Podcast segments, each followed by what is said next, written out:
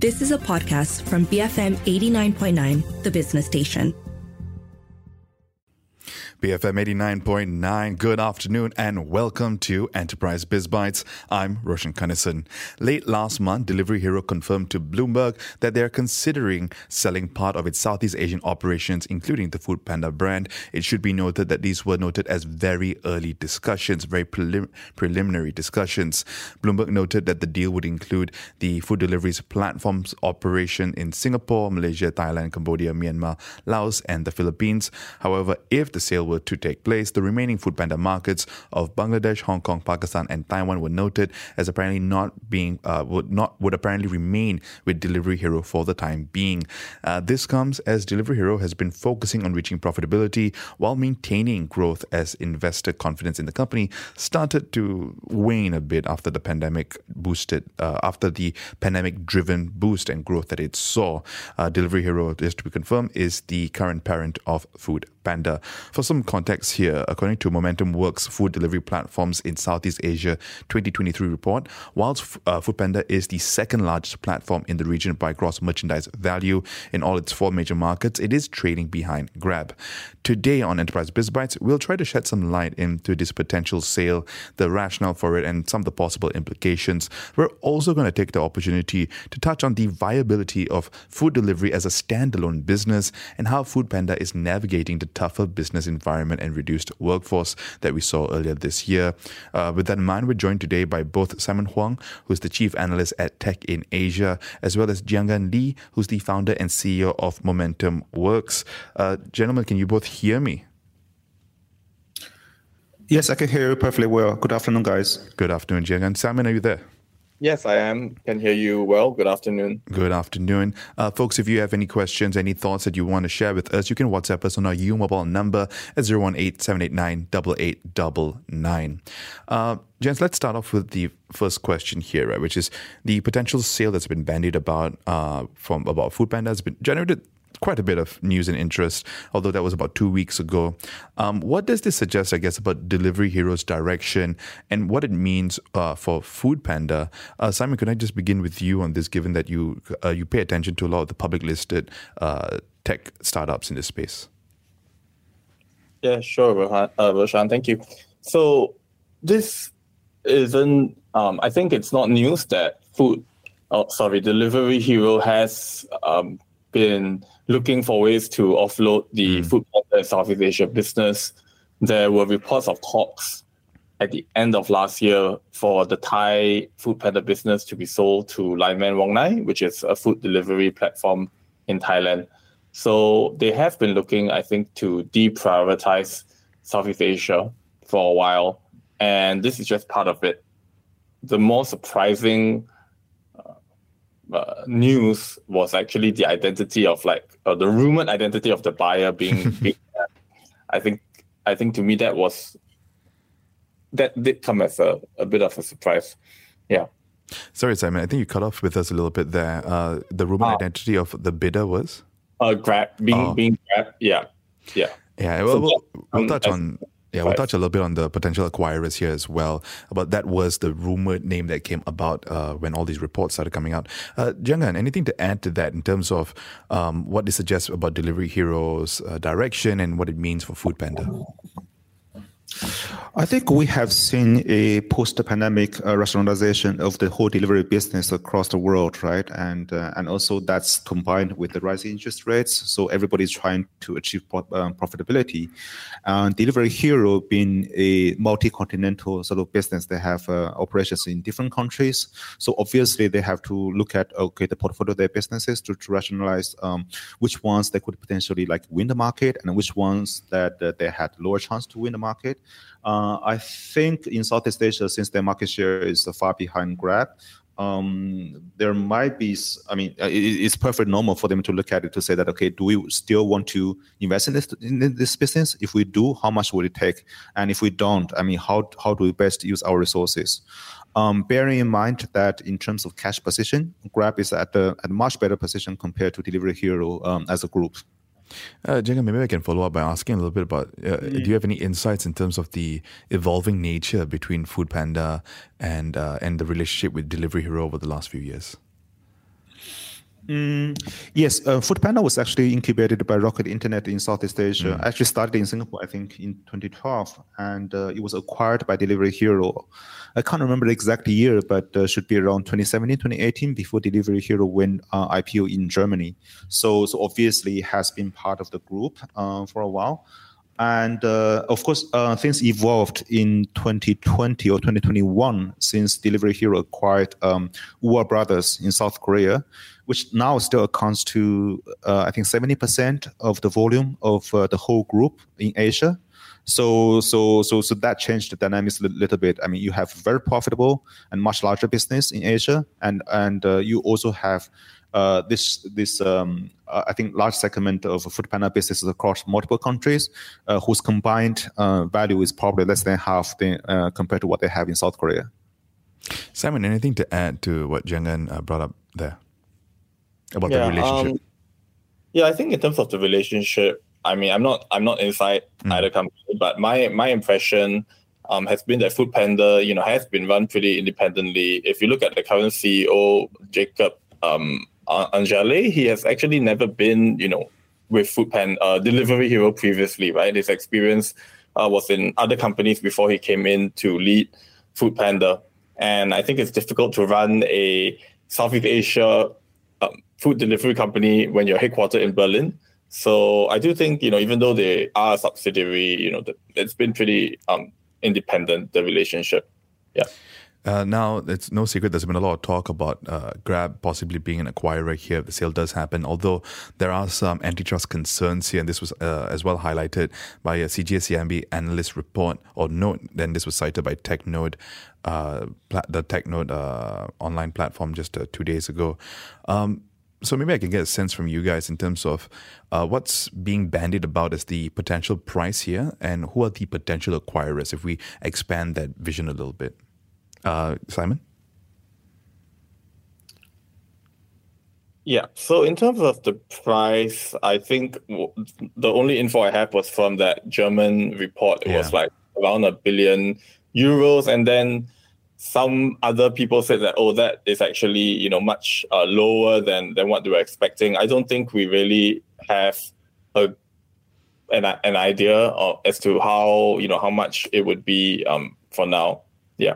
So no real clarity there. I know there was that, that billion dollar, uh, billion euro number was bandied about, but not yes. sure where it came from. Uh, it came from the the German report, of course, but where that number came from, uh, not entirely sure. Uh, Jianggan, anything to add to that?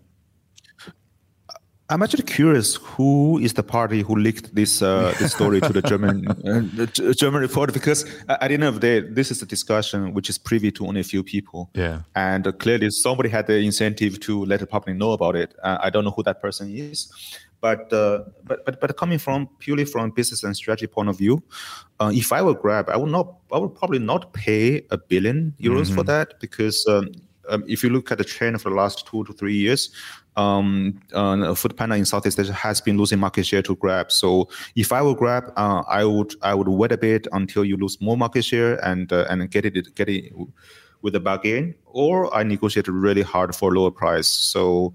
Um, and of course, um, I do believe that if Delivery Hero is looking for a sale, they probably approach parties uh, more than Grab. They probably approached uh, other potential buyers, probably even Meituan in China, right? Mm-hmm. But uh, but but I don't think anybody from outside the region would be willing to pay a price um, that's uh, that Grab is prepared to pay. Even though I still think that one billion is probably too high for Grab.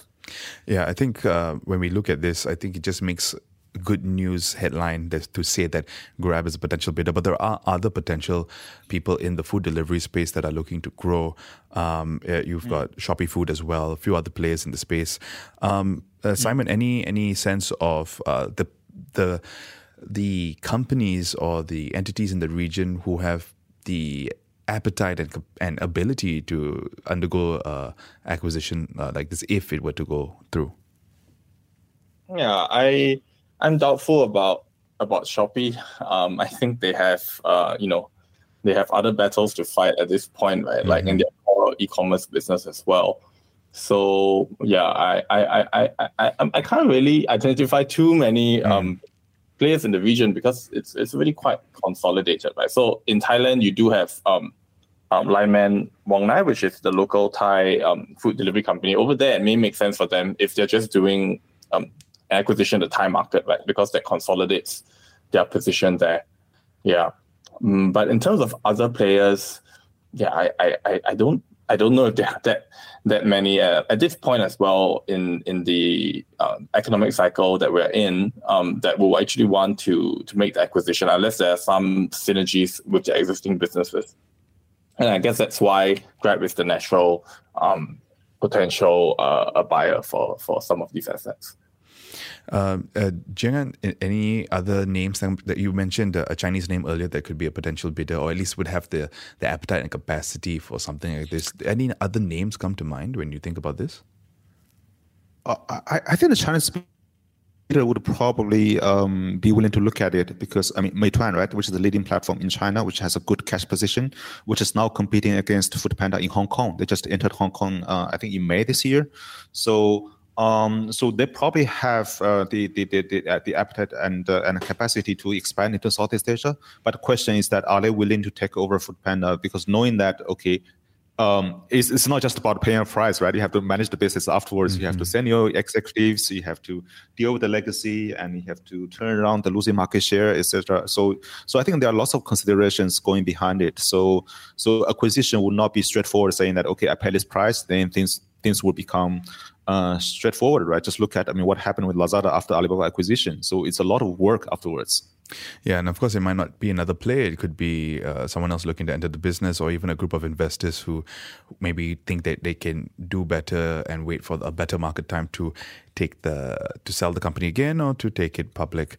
Um, Gentlemen, I, we need to go into a few messages. We'll be back in just a bit to get into the viability of the food delivery business as a standalone business. I think this is a, the crux of the conversation as well. It's leading to a lot of this uh, news. Uh, folks, I've been speaking with Simon Huang, the chief analyst at Tech in Asia, and Jianggan Li, who is the founder of CEO, founder and CEO of Momentum Works. And we were talking about the potential sale of Food Panda by Delivery Hero. Up next, we'll talk about the viability of the food delivery business. Let us know what you think of on WhatsApp at 018-789-8899. I'm Roshan Kanesan. Keep it here to BFM 89.9, the business station. Bright, formidable media.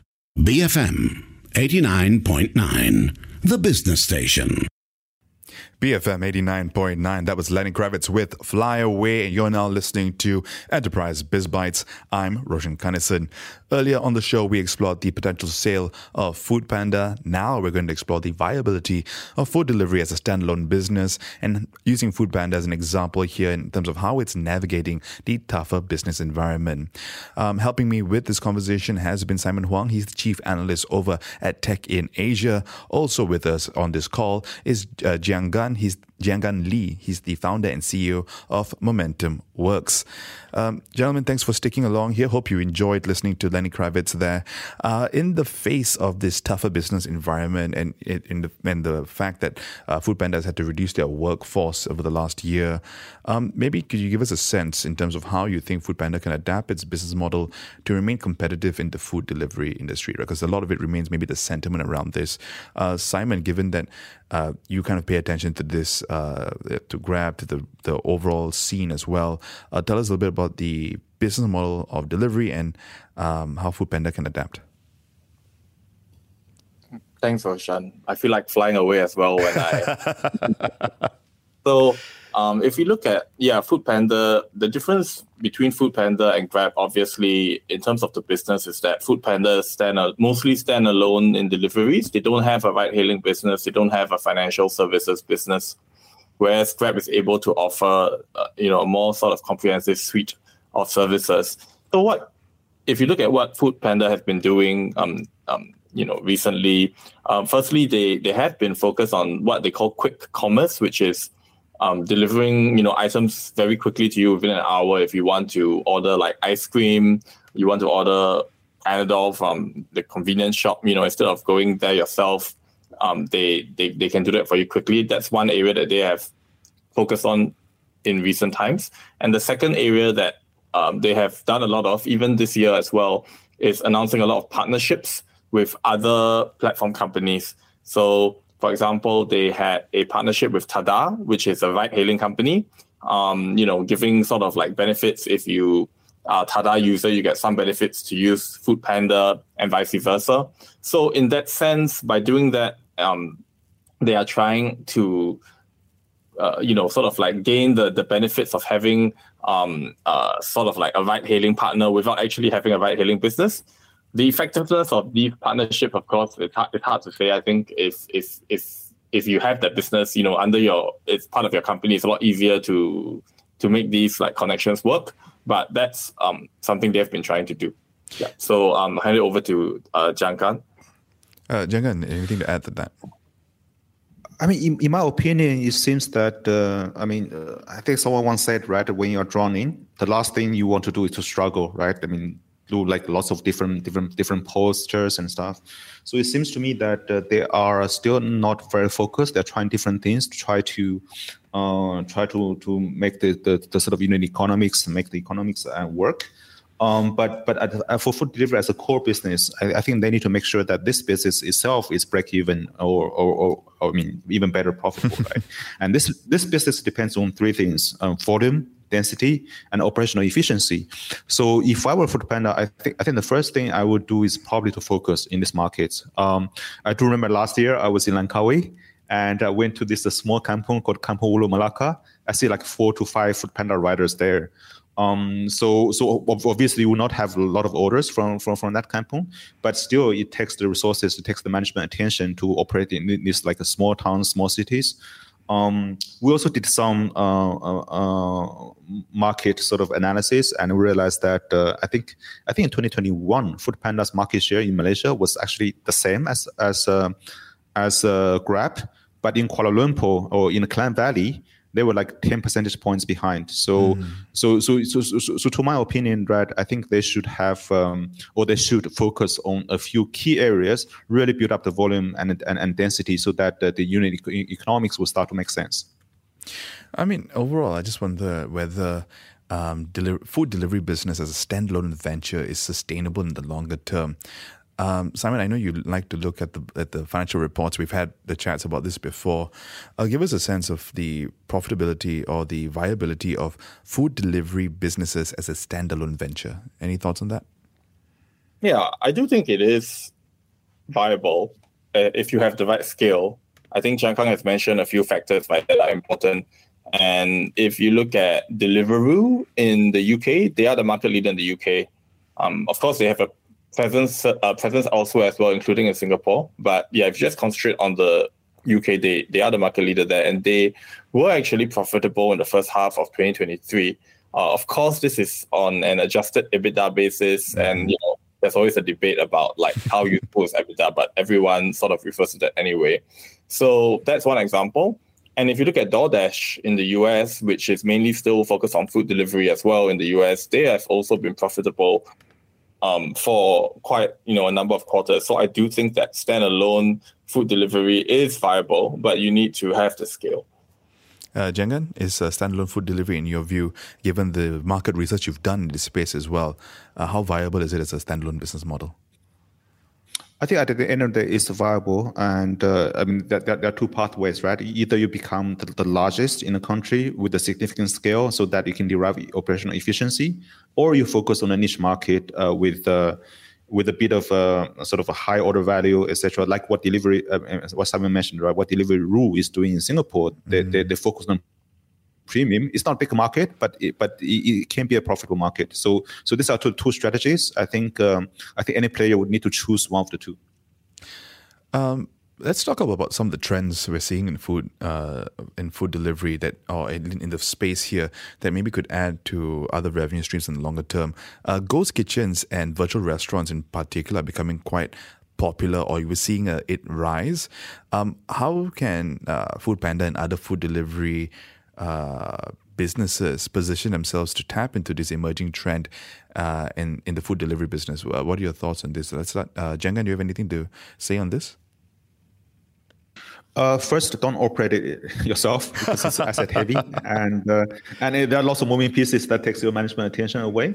And uh, and second, I, I think for for the people who are actually um, sort of um, the food entrepreneurs who are thinking of leveraging the, the, the cloud kitchens or opening cloud kitchens themselves, uh, think about this as as a way to for you to quickly test the brand. But at the end of the day, in Southeast Asia, the bulk of the the, the, the, food services demand is still offline. So so and and uh, so at some point of time, after you have tested the brand, you need to start op- opening like offline uh, outlets, and that's a different kinds of unique unique economics. Uh, what do you see as the potential for things like ghost kitchens and virtual restaurants? Because what I'm hearing for, uh, like in the States, for example, you've basically got warehouses filled with uh, little kitchens in there so that food delivery uh, can riders can be around there to take the higher volume orders. Um, are you seeing similar patterns here uh, in this region? Uh, what's the name of that pizza joint which has been around for a while? Um, D starts with the D. Domino's. Domino's, ah, Domino's has been yeah. running that, that. I mean, essentially, you look at the concept the same, right? You, you look, you find a place with relatively low rent and but sufficient number of uh, residents or office workers uh, in the vicinity so that you can optimize the, the operations. Uh, I do think that uh, this is a possible business model, but uh, but that depends on a lot of things, right? In different cities, in different neighborhoods, the density is different, the consumption power is different, uh, the lunch and dinner pattern will be different. So so that requires lots of planning. So it's something that um, that is just just like planning retail business. You need a lot of lot of planning to make sure that okay, each store makes sense. Uh, Simon, anything uh, you'd like to uh, add to that? No, no. I think uh, Jianggan answered that question perfectly. Nothing to add. All right. Now let's, uh, you know, to wrap up this conversation. You know, we can't. Uh, when we talk about food delivery, um, all the packaging involved, you know, acts, acts as a little bit of like a disconnect between the sustainability shift that we're seeing many enterprises move towards. Uh, so as we wrap up uh, this conversation today, uh, could you maybe get into some of the efforts that can be taken by food delivery players uh, to minimize their environmental footprint uh, and promote eco-friendly practices in the food delivery business? I know, like Grab, for example, you can buy uh, carbon credits to have help offset that. But is there anything else that the industry is doing that you can share uh, shed some light with us today, uh, Simon? Yeah, so I do wonder how many people actually purchase these sets. Uh, so I think, uh, you know, for food delivery, definitely in terms of like uh, single-use plastic cutlery, that's something that um, I, I think the food you know platforms uh, have already sort of like changed default options and things like that, so that if you don't select that, you won't get the cutlery. So that definitely helps to save on plastic. And just in terms of making their delivery process more efficient, right, with their data, so that the drivers um, are able to take more streamlined routes and not make you know, uh, longer like diversions or longer journeys than necessary. I think that will help to reduce emissions as well. Uh, anything to add to that before we wrap up? I think two points. I mean, first is that when we talk about cutleries and stuff, right? I mean, uh, the platforms can help with the central procurement, and which makes like uh, environmentally friendly uh, options more economical for the merchants in the ecosystem. And second, what they can do is actually to promote uh, effective disposal of the of the cutleries and the single-use uh, items, be it environmentally or not environmentally friendly. I think uh, I think a big problem we see is that uh, things are not properly disposed of. That actually impacts the environment probably bigger than uh, the production part. All right, uh, gentlemen, thank you so much for your time today. I really appreciate it. Thank you so much for joining me on this call. Uh, ladies and gentlemen, I was speaking with Simon Huang, Chief Analyst at Tech in Asia, as well as Jianggan Li, founder of, and CEO of Momentum, Momentum Works. If you missed any part of this conversation, you can catch the podcast on our website at bfm.my or download the BFM app. You can also find all our shows on Spotify, Apple Podcasts, and other major podcast players. Just look up for look up Enterprise Biz Bytes. Looking ahead, we've got the Breakfast Grill replay happening after the one 1 p.m. news bulletin. Uh, K&M Group, a company under Practice Note 17, has been making headlines lately as several shareholders have, have submitted a notice to remove all existing K&M directors. Chairman Tunku Dr. Yaacob Khyra, who holds an indirect 9.4% stake in the company, talks to us about the developments behind the boardroom tussle, whether he has confidence of the majority of shareholders, and the state of the company. I'm Roshan Kanesan. Keep it here to BFM 89.9, the business station. You have been listening to a podcast from BFM 89.9, the business station. For more stories of the same kind, download the BFM app.